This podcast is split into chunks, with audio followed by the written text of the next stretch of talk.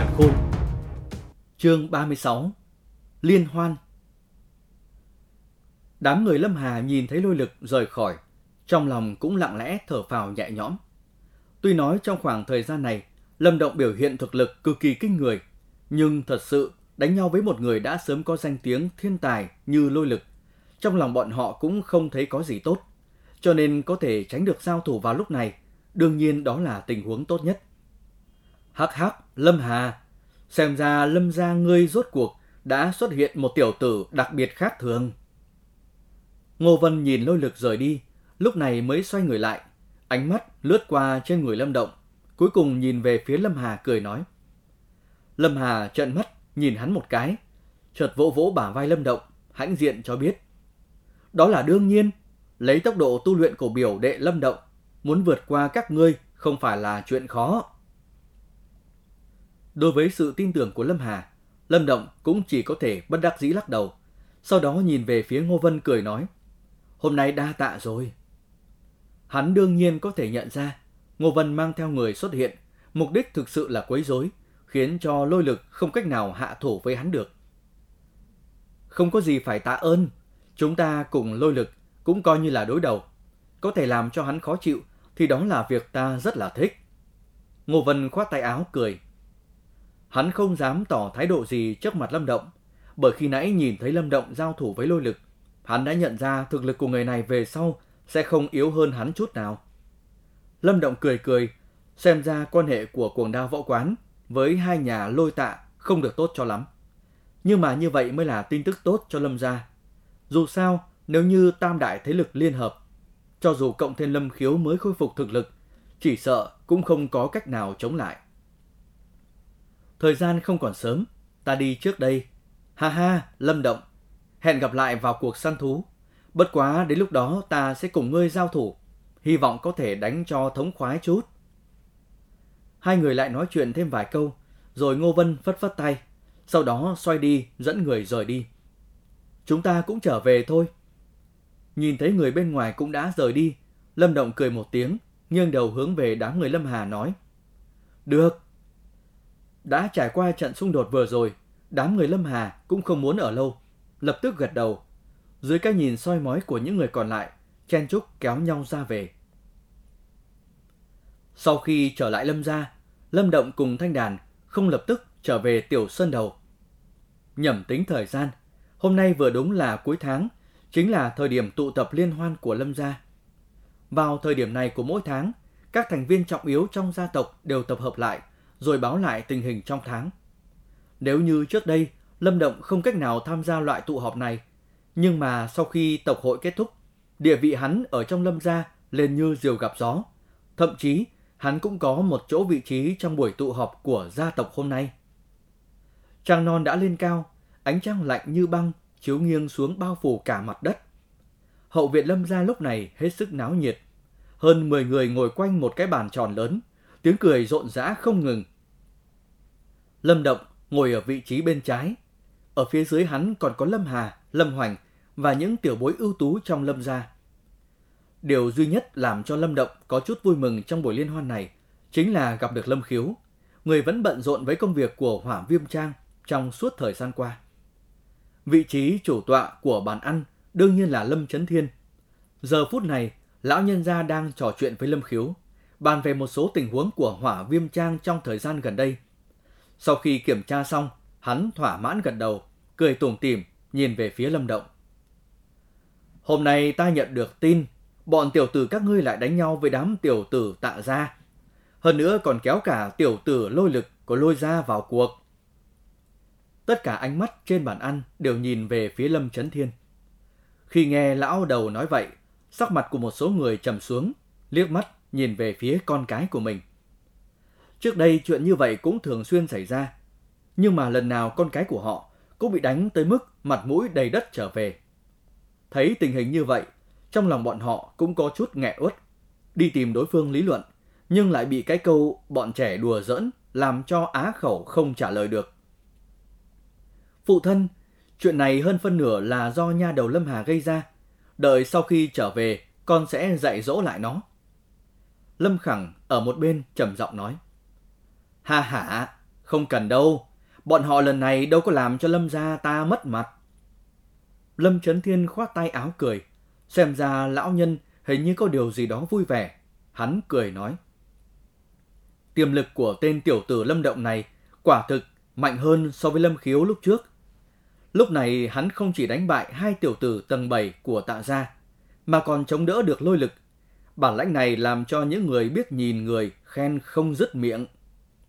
a à, ngay được câu nói này, những người ngồi ở đây đều có chút kích động. Lâm Khiếu lại càng kinh ngạc hơn nhìn về phía Lâm Động. Hiển nhiên là chưa từng ngờ tới. Lâm Động giao thủ với lôi lực lại không phải chịu thất bại. Là thật. Lâm Khiếu không nhịn được hỏi Nhi Tử. Đối diện với những ánh mắt đang nhìn mình chăm chú, Lâm Động đành phải miễn cưỡng gật đầu trả lời.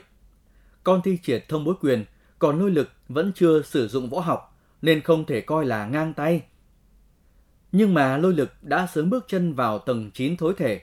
Ngươi sử dụng thông bối quyền cũng chỉ coi là sự bù đắp, sự tranh lệch mà thôi. Lâm Khẳng vui vẻ nói. Lâm Động đã tấn nhập tầng 8 thối thể rồi sao?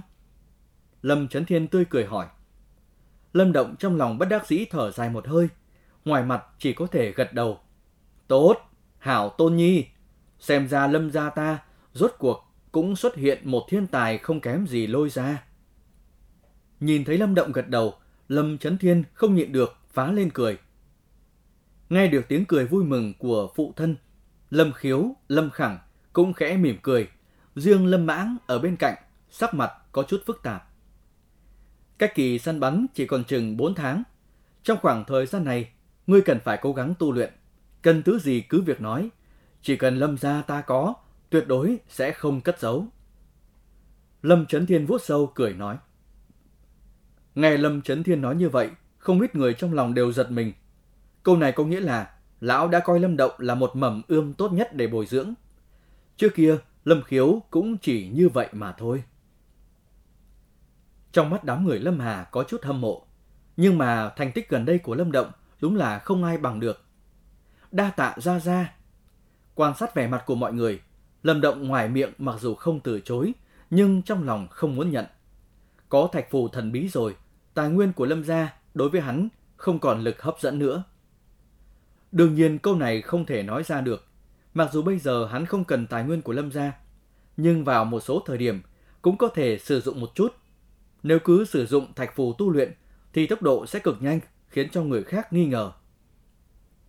Lâm Trấn Thiên khoát tay áo cười, rồi muốn thương lượng về chuyện gia tộc với những người khác, nên buổi tụ họp này mới từ từ chấm dứt. Lâm Trấn Thiên đi xa, nhưng tiếng cười sang sảng vẫn không ngừng truyền đến. Lâm Động nắm chặt đôi tay. Lão nhân đã đem hy vọng đặt ở trên người của hắn, cũng giống như lúc trước, đem đặt hy vọng lên trên người Lâm Khiếu. Gia Gia, Xin yên tâm, nguyện vọng của Gia Gia con sẽ giúp người thực hiện. Lâm Động thì thào tự nói, chợt ngẩng đầu lên, khóe môi cong thành hình vòng cung, thoáng có chút băng lãnh. Còn cả cái tên Lâm Lang Thiên nữa. Chuyện các bạn đang nghe được sản xuất từ kênh youtube Đọc Đọc Nữa Đọc Mãi. Chương 37 Đột phá Trong phòng, Lâm Động ngồi xếp bằng trên giường, cẩn thận từng ly từng tí từ trong người lôi chiếc hộp gỗ ra. Sau đó dùng hai ngón tay gấp lấy một quả địa hoàng quả. Khi địa hoàng quả tiếp xúc với không khí, liền lan tỏa một mùi hương thơm thoang thoảng làm cho người ta phải say mê. Lâm Động nhìn địa hoàng quả, rồi đem nó đặt vào trong lòng bàn tay phải. Sau đó, tâm niệm vừa chuyển, một tia nguyên lực bắt đầu từ bên trong mầm mống nguyên lực chảy ra. Cuối cùng chảy vào bên trong thạch phù đang ẩn tàng ở lòng bàn tay phải. Khi nguyên lực rót vào, chỉ thấy những ký hiệu không rõ dưới lòng bàn tay của Lâm Động bây giờ đã sáng lên. Một tia sáng kỳ dị xuyên qua những lỗ chân lông bao trùm lên địa hoàng quả. Tiếp xúc với ánh sáng chiếu rọi kia, địa hoàng quả nhanh chóng héo rũ. Cuối cùng, những luồng sáng kia đan vào nhau, hóa thành hai viên đan dược màu vàng đậm, nằm yên trong lòng bàn tay của Lâm Động. Chứng kiến cảnh tượng thần kỳ này, trong mắt Lâm Động cũng tràn ngập vẻ kinh hãi. Trong lòng hắn có cảm giác thạch phù này càng lúc càng thần bí. Nghe nói có một số người thực lực cực mạnh có khả năng sử dụng tinh thần lực để ngưng tụ thành ký hiệu, trong đó ẩn chứa sự thần hiệu vô cùng. Chẳng lẽ thạch phù này cũng bởi vì vậy mà ra đời sao? Lâm Động cầm hai viên đan dược đã nguội lạnh, ra chiều suy nghĩ. Đúng là hắn có nghe nói về một số chuyện này, nhưng mà không chỉ đối với hắn. Chuyện này đối với những người như Lâm Khiếu cũng cảm thấy có chút xa vời. Đối với thế giới bên ngoài, hắn cũng không rõ ràng cho lắm. So với đại viêm vương triều rộng lớn kia, Thanh Dương Trấn quả thực là quá nhỏ bé. Thế giới bên ngoài, ta cũng muốn xông pha một lần. Lâm Động mỉm cười, trong lòng xuất hiện hào khí. Hắn tin tưởng bước chân của hắn sẽ không dừng lại ở cái Thanh Dương Trấn nhỏ nhoi này. Nhưng mà muốn làm được điều này, đầu tiên là cần phải cố gắng tu luyện, sau đó mới tính tiếp được. Hào khí trong lòng Lâm Động nhanh chóng bị hiện thực đánh tan. Hắn nhún vai một cách bất đắc dĩ. Hiện tại hắn còn chưa đứng đầu ở tại Thanh Dương Trấn, nói chi tới thế giới bên ngoài với bao nhiêu cạm bẫy và nguy hiểm. Đem một viên đan dược màu vàng đậm đang cầm trong tay bỏ vào trong miệng. Lâm Động khoanh chân ngồi xuống, cảm thụ được dược lực tinh thuần như con sông cuồn cuộn đang khuếch tán ở trong người. Miệng hắn nở một nụ cười, sau đó ngưng thần tĩnh khí, hấp thu dược lực, không ngừng phát triển mầm mống nguyên lực trong kinh mạch. Kể từ ngày Lâm Động ra tay thu thập đám tiểu bối tạ gia, lại còn giao thủ bất bại với lôi lực, danh tiếng của hắn ở trong đám tiểu bối Lâm gia cũng tăng vụt lên. Căn cứ vào tình hình hiện tại, có lẽ đã vượt qua đám người Lâm Hà và Lâm Hoành. Đã là thiếu niên, đương nhiên phải có sự nhiệt huyết. Trước kia khi đánh nhau với đám tiểu bối của hai nhà lôi tạ, bọn họ không những bị đánh tới mức mặt mũi đầy đất, mà còn bị người khác cười nhạo. Nhưng mà khi Lâm Động xuất hiện, đã làm xoay chuyển cục diện, chí khí khi gặp phải đám tiểu bối tạ ra trong thanh dương chấn. Bọn chúng cũng không dám không kiêng nể gì cả như trước đây. Mà đối với việc danh vọng đột nhiên tăng vọt, Lâm Động không có ý kiến gì cả. Phần lớn thời gian hắn vẫn chuyên tâm tu luyện. Nếu có thời gian hạ sơn tới Lâm gia, hắn cũng chỉ tới võ học quán tìm hiểu. Đôi khi được người khác mời, hắn có thể chối được thì chối, chứ cũng không khoa trương quá mức ở trong thanh dương chấn. Với cuộc sống trầm lặng này của Lâm Động, hai tháng cứ lặng lẽ mà trôi qua. Trong hai tháng này, việc tu luyện của Lâm Động không hề bị ngừng trệ. Dưới sự nỗ lực tu luyện, mầm mống nguyên lực trong kinh mạch càng lúc càng lớn mạnh. Đôi khi hắn thử trùng kích đan điệt chi trướng, cũng có thể mơ hồ cảm nhận được bức tường ngăn cản kiên cố cũng đã lung lay sắp đổ. Hai tháng tu luyện, với 10 viên đan dược được tinh luyện từ địa hoàng quả, cộng thêm hai viên đan hoàn hỏa huyết chi còn thừa lần trước, tất cả đã bị hắn sử dụng hầu như không còn. Bởi vậy, Lâm Động bất đắc dĩ phải trở lại giao dịch phường, lấy linh dịch thạch phù đổi 10 gốc tam phẩm linh dược mới đủ để hỗ trợ cho việc tu luyện trong vòng 2 tháng. Đương nhiên, khi trở lại giao dịch phường thì Lâm Động cũng cẩn thận thay đổi nơi giao dịch. Chuyện linh dịch thạch phù có liên quan đến thạch phù thần bí, cho nên phải cẩn thận một chút. Mà ở trong hai tháng này, ngoại trừ Lâm Động có tiến triển không tệ, thì sự tiến triển của thanh đàn lại càng làm cho mọi người trợn mắt há mồm. Có lẽ bởi vì thể chất thần kỳ, thanh đàn tu luyện không sử dụng bao nhiêu linh dược, nhưng tốc độ tu luyện của nàng cũng chỉ kém một chút so với Lâm Động có thạch phù thần bí mà thôi. Hai tháng, với điều kiện vô cùng thuận lợi, Thanh Đàn trực tiếp tiến vào tầng 7 thối thể. Trong khoảng thời gian này, nàng cũng không phải trải qua huấn luyện nghiêm khắc. Mặc dù là như vậy, nhưng tốc độ hấp thu nguyên lực trong cơ thể Thanh Đàn dường như đã vượt xa người bình thường. Đối với tình trạng quỷ dị của Thanh Đàn, Lâm Động cũng chỉ biết ngây ngốc mà thôi. Thậm chí vào một lần Lâm Khiếu trở về nhà, sau khi biết được sự việc này, cũng kinh ngạc trợn mắt. Nhưng cho dù có suy nghĩ như thế nào, cũng không biết được tại sao lại như vậy. Cuối cùng, bọn họ cũng chỉ có thể kết luận tất cả là do thể chất đặc thù của thanh đàn. Mặc dù có điều tương đối ngỡ ngàng, nhưng Lâm Khiếu và Lâm Động vẫn có thể cảm giác được thể chất của thanh đàn có chỗ không tầm thường. Đối với loại không tầm thường này, có mừng cũng có lo. Bởi vậy, sau khi hai cha con thương lượng một phen, đã quyết định dặn thanh đàn phải giữ kín chuyện này. Dù sao không ai biết được một khi chuyện này truyền ra ngoài sẽ mang tới phiền toái gì. Mặt khác, sau khi nhìn thấy tốc độ tu luyện của thanh đàn nhanh như vậy, Lâm Động cũng trở lại võ học quán của Lâm gia, tìm một ít võ học thích hợp cho nữ hài tử tu luyện. Sau đó, hắn sử dụng quang ảnh của thạch phù hoàn thiện những võ học này. sau đó bắt tay vào việc dạy cho thanh đàn. Như vậy sẽ giúp cho thanh đàn có khả năng phòng vệ. Càng gần đến ngày săn bắn, Thanh Dương chấn càng ngày càng náo nhiệt hơn. Mặc dù hiện giờ cách cuộc săn bắn vẫn còn ước chừng 2 tháng, nhưng mà nó cũng không ngăn được mọi người bàn luận về vấn đề này. Mọi người đều biết, hoạt động săn bắn này chính là cuộc chơi của mấy thế lực lớn trong Thanh Dương Trấn. Mỗi một lần săn bắn, các thế lực đều muốn giành lấy phần thưởng. Số phần thưởng này đương nhiên là nhiều và được góp lại từ các thế lực tham gia. Thế lực nào có thể thủ thắng thì tất cả số phần thưởng này đều thuộc về họ. Trong quá khứ, hai nhà lôi tạ đã mượn cuộc thi săn bắn này để giành phần thưởng, khiến cho Lâm Gia và cuồng đào võ quán không ít lần đỏ mắt. Còn cuộc săn bắn lần này, tất nhiên có rất nhiều người suy đoán người thắng cuối cùng sẽ là ai trong bốn thế lực lớn kia. Đương nhiên, thế lực được dự đoán nhiều nhất vẫn là lôi gia, gia tộc có thực lực nhất ở trong Thanh Dương Trấn. Vị trí đệ nhất thanh niên trong trấn này chưa ai có thể lay động được.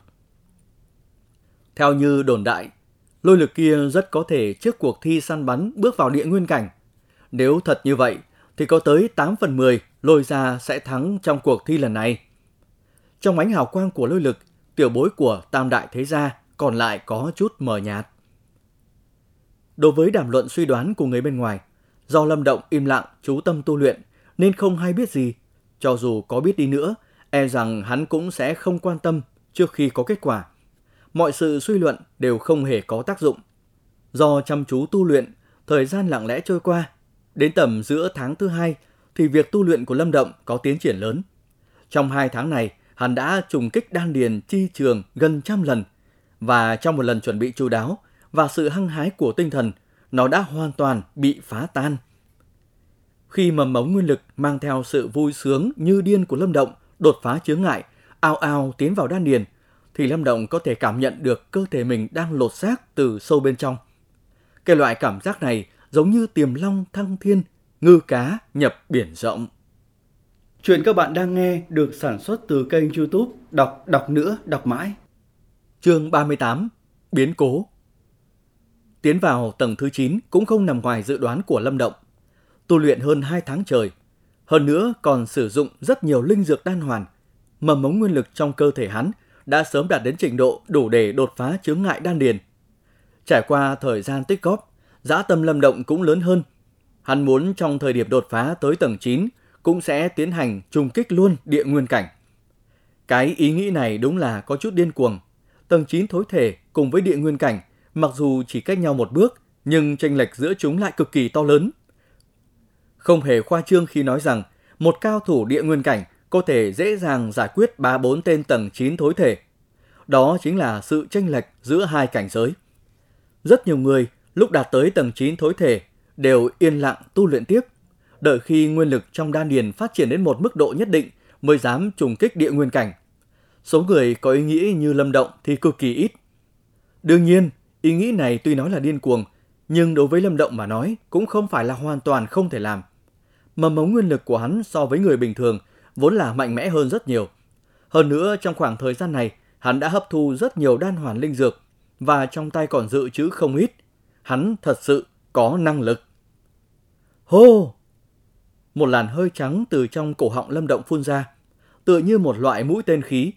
Hai mắt khép hờ của Lâm Động cũng từ từ mở ra. Trong bụng truyền ra cảm giác ấm áp, làm cho cả người đều tràn đầy lực lượng. Sau khi đan điền được khai mở, quả nhiên không giống như trước kia. Cảm nhận được biến hóa trong cơ thể, tinh thần lâm động cũng có chút phấn khởi. Đan điền khai mở đối với con đường tu luyện mà nói, quả thực chính có tầm quan trọng không cách nào hình dung được. Đây là nền móng then chốt nhất trong lúc tu luyện. Sau khi tiến vào được địa nguyên cảnh, có thể tu luyện công pháp bí tịch. Đến lúc đó uy lực của nguyên lực cũng sẽ được tăng lên. Bí tịch, hai chữ thật đơn giản, nhưng có thể tạo nên vô số tranh chấp. Bí tịch khác với võ học. Võ học có năng lực lớn nhất là dẫn phát nguyên lực, nhưng mà bí tịch lại có thể cường hóa nguyên lực. Dựa theo một chút tin tức mà Lâm Động biết được, công pháp bí tịch cũng có phân chia cấp bậc, nhưng mà nó không phức tạp như võ học. Nó chỉ được phân chia thành 3 cấp bậc. Từ thấp đến cao là tam lưu bí tịch, nhị lưu bí tịch, nhất lưu bí tịch. Đơn giản, thông dụng nhưng thực tế. Ở trong lâm gia, cũng có một quyển công pháp bí tịch, chẳng qua chỉ là tam lưu bí tịch mà thôi. Nhưng cho dù như vậy, bản gốc của bí tịch này vẫn luôn do Lâm Chấn Thiên tự mình bảo quản. Trong gia tộc, chỉ có cao thủ bước vào địa nguyên cảnh mới có thể biết được sự tồn tại của bí tịch và tu luyện nó. Đối với bản công pháp bí tịch kia, Lâm Động rất tình cờ mới nghe Lâm Khiếu đề cập sơ lược qua về nó. Tuy rằng không nghe được rõ ràng cho lắm, nhưng hắn cũng hiểu được vật này có tầm quan trọng lớn đến mức nào. Ở trên giường, Lâm Động lắc đầu, gạt đi những tạp niệm trong đầu. Hiện tại nghĩ đến việc này còn hơi sớm. Chờ khi hắn chân chính tiến vào địa nguyên cảnh, không cần hắn nói, Lâm Chấn Thiên cũng sẽ đem bí tịch kia cho hắn tu luyện. Lâm Động đưa tay sờ dưới gối, sau đó lấy ra hai cái bình. Trong một cái bình nhỏ mang kiểu dáng cổ xưa của Trung Quốc, có chứa chừng 10 viên đan hoàn có màu sắc sặc sỡ. Cái bình còn lại tràn ngập hàn khí dày đặc. Những viên âm châu trắng như tuyết ở trong đó tỏa ra hàn khí lạnh thấu xương. Đầu tiên, Lâm Động lấy ra hai viên đan hoàn, bỏ vào miệng. Mất gần nửa giờ mới hấp thu toàn bộ dược lực hùng hồn của chúng. Sau khi hấp thu xong, nguyên lực trong đan điền của hắn đã có vẻ sôi trào. Cảm thụ được nguyên lực cuồn cuộn trong đan điền, Lâm Động mới từ trong một bình khác lấy ra một viên âm châu. Hàn khí lạnh thấu xương kia, cho dù đã bị nguyên lực trong lòng bàn tay Lâm Động bao bọc, nhưng vẫn cảm giác được một sự đau đớn truyền tới. Địa nguyên cảnh chính là cảnh giới âm sát khí có thể dung hợp với nguyên lực, khiến cho nguyên lực trở nên mạnh mẽ hơn. Mà trong giai đoạn này, điều tối quan trọng nhất chính là hấp thu được âm sát khí trong thiên địa. Đương nhiên, âm sát khí phổ thông trong thiên địa, Lâm Động không để vào trong mắt. Những viên âm châu được hấp thu từ trong cơ thể thanh đàn có thể đạt tới phẩm chất ngũ đẳng. Nếu như có thể dung hợp thành công, vậy thì uy lực đương nhiên là cường hãn hơn bình thường. Cầm viên âm châu này, Lâm Động hít sâu một hơi, sau đó không dám chậm trễ, trực tiếp bỏ vào trong miệng. Khi mà âm châu tiến vào cơ thể, thân thể Lâm Động cơ hồ trong nháy mắt cứng ngắc lại, hàn khí lạnh như băng điên cuồng khuếch tán. Trên da cũng xuất hiện một tầng băng mỏng. Hơi lạnh thấu xương từ trong cơ thể truyền ra, nhưng mà đây cũng là lúc mà trạng thái cơ thể của Lâm Động tốt nhất, cho nên mới có thể chống lại được sự ăn mòn của hàn khí âm hàn. Két, két. Sau mặt Lâm Động trắng bệch, hàm răng không ngừng du lên cầm cập. Hắn có thể cảm giác được viên âm châu khi vừa vào trong cơ thể đã nhanh chóng xông vào tận bên trong đan điền của hắn. Mà khi viên âm châu tiến vào, đan điền vốn đang an tĩnh trong nháy mắt khi thế đã mạnh như rời sông lấp bể. Cảm thụ được nguyên lực và âm sát khí giống như núi lửa đang phun trào. Sắc mặt lâm động cũng có chút biến hóa. Tới lúc này, hắn mới phát hiện ra rằng chuyện này đúng là không đơn giản. Đối với sự ăn mòn của âm sát khí hiện tại, nguyên lực trong đan điền của hắn không cách nào chống cự được. Phụt! Động tĩnh trong đan điền càng lúc càng lớn, ước chừng 10 phút đồng hồ sau, sắc mặt Lâm Động trở nên tái nhợt. Một ngụm máu tươi nhịn không được phun ra ngoài. Ở trong máu tươi còn có một vài mảnh băng vụn. Rất hiển nhiên, hành động lần này của Lâm Động đã thất bại.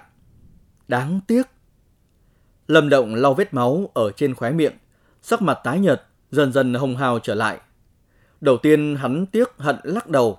Sau khi suy nghĩ lại, hắn nhận thấy, tuy rằng trùng kích địa nguyên cảnh thất bại, nhưng cũng đã tích lũy được không ít kinh nghiệm. Hơn nữa không thể nói là hoàn toàn không có thu hoạch. Ít nhất, bây giờ ở trong đan điền của hắn, có một tia âm sát khí vô cùng nhỏ bé dung hợp vào bên trong nguyên lực. Mặc dù cực ít, nhưng đây là một loại tiến bộ. Trước khi cất mấy cái bình, Lâm Động nhỏ hai giọt linh dịch thạch phù vào miệng, sau đó đi ra khỏi phòng. Mặc dù mất một viên âm châu chỉ dung hợp được vẻn vẹn một tia âm sát khí, nhưng đối với người có nhiều âm châu như Lâm Động mà nói, đây cũng không phải là vấn đề quá lớn. Có kinh nghiệm lần này, hắn có lòng tin, tỷ lệ thành công lần sau sẽ tăng thêm một chút. Bước vào địa nguyên cảnh, chẳng qua chỉ là chuyện sớm muộn mà thôi. Thời gian như nước, thấm thoát đưa thoi, thu qua đông tới, hoa tuyết phủ trắng một vùng đất đẹp tuyệt vời. Khi Thanh Dương Trấn bị hoa tuyết bao phủ, lòng người cũng sôi trào tới đỉnh điểm. Bởi vì hiện giờ chỉ còn cách hoạt động săn bắn chưa tới 10 ngày. Trong rừng, ở trên một bãi đất trống bị tuyết phủ thật dày, hai thân ảnh chuyển động rất nhanh, quyền trưởng giao nhau, kình phong mạnh mẽ làm cho tuyết động trong vòng bán kính một trượng bị đánh bay. Hai thân ảnh, một trầm ổn, một cái phiêu giật như hồ điệp, tay ngọc vung trường, xảo diệu linh hoạt, đúng là có phong vận ưu nhã. Âm! Song trường giao nhau, bả vai của một đạo thân ảnh run lên triệt tiêu kình lực, mà thiếu nữ kia cũng lùi lại mấy bước. Không chơi nữa, kiểu gì muội cũng đánh không lại. Thiếu nữ chu cái miệng nhỏ nhắn, nhìn thiếu niên trước mặt, giận dỗi nói. Nhìn thiếu nữ đang giận dỗi, Lâm Động mỉm cười. Trong lòng đối với tiến bộ của nàng cũng cảm thấy rất kinh ngạc. Chỉ trong vòng một tháng ngắn ngủi, thanh đàn dưới sự trợ giúp của hắn, cộng thêm thể chất đặc biệt của bản thân, thực lực cũng chuẩn bị đột phá bước vào tầng thứ 8. Hơn nữa, trong khoảng thời gian này, Lâm Động cũng dạy cho Thanh Đàn một số môn võ học. Nàng tu luyện cũng tương đối thành thục. Thanh Đàn bây giờ không còn yếu ớt như trước kia. Theo như Lâm Động suy đoán thì ở trong đám tiểu bối của Lâm gia, người có thể vượt qua Thanh Đàn, sợ rằng cũng chỉ có hai người, Lâm Hoành và Lâm Hà mà thôi. Lâm Động ca, còn mấy ngày nữa là tới cuộc tỉ thí săn bắn, Huỳnh cũng phải cố gắng lên nha. Thanh đàn đến gần Lâm Động, vươn cánh tay nhỏ bé, phủ những bông tuyết ở trên bả vai của hắn xuống, thản nhiên cười nói.